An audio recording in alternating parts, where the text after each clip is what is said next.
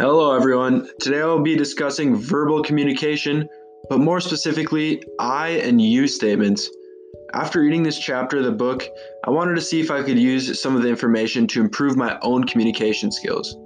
I realized that I tend to use you statements a lot, which can often lead receivers to feel defensive or angry.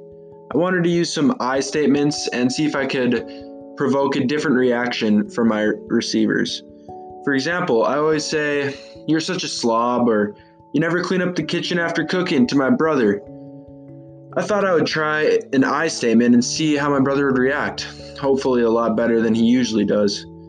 This time I said, When you leave the kitchen in a mess, I feel used and, disres- and disrespected, and I clean up your mess, which makes me think less of you.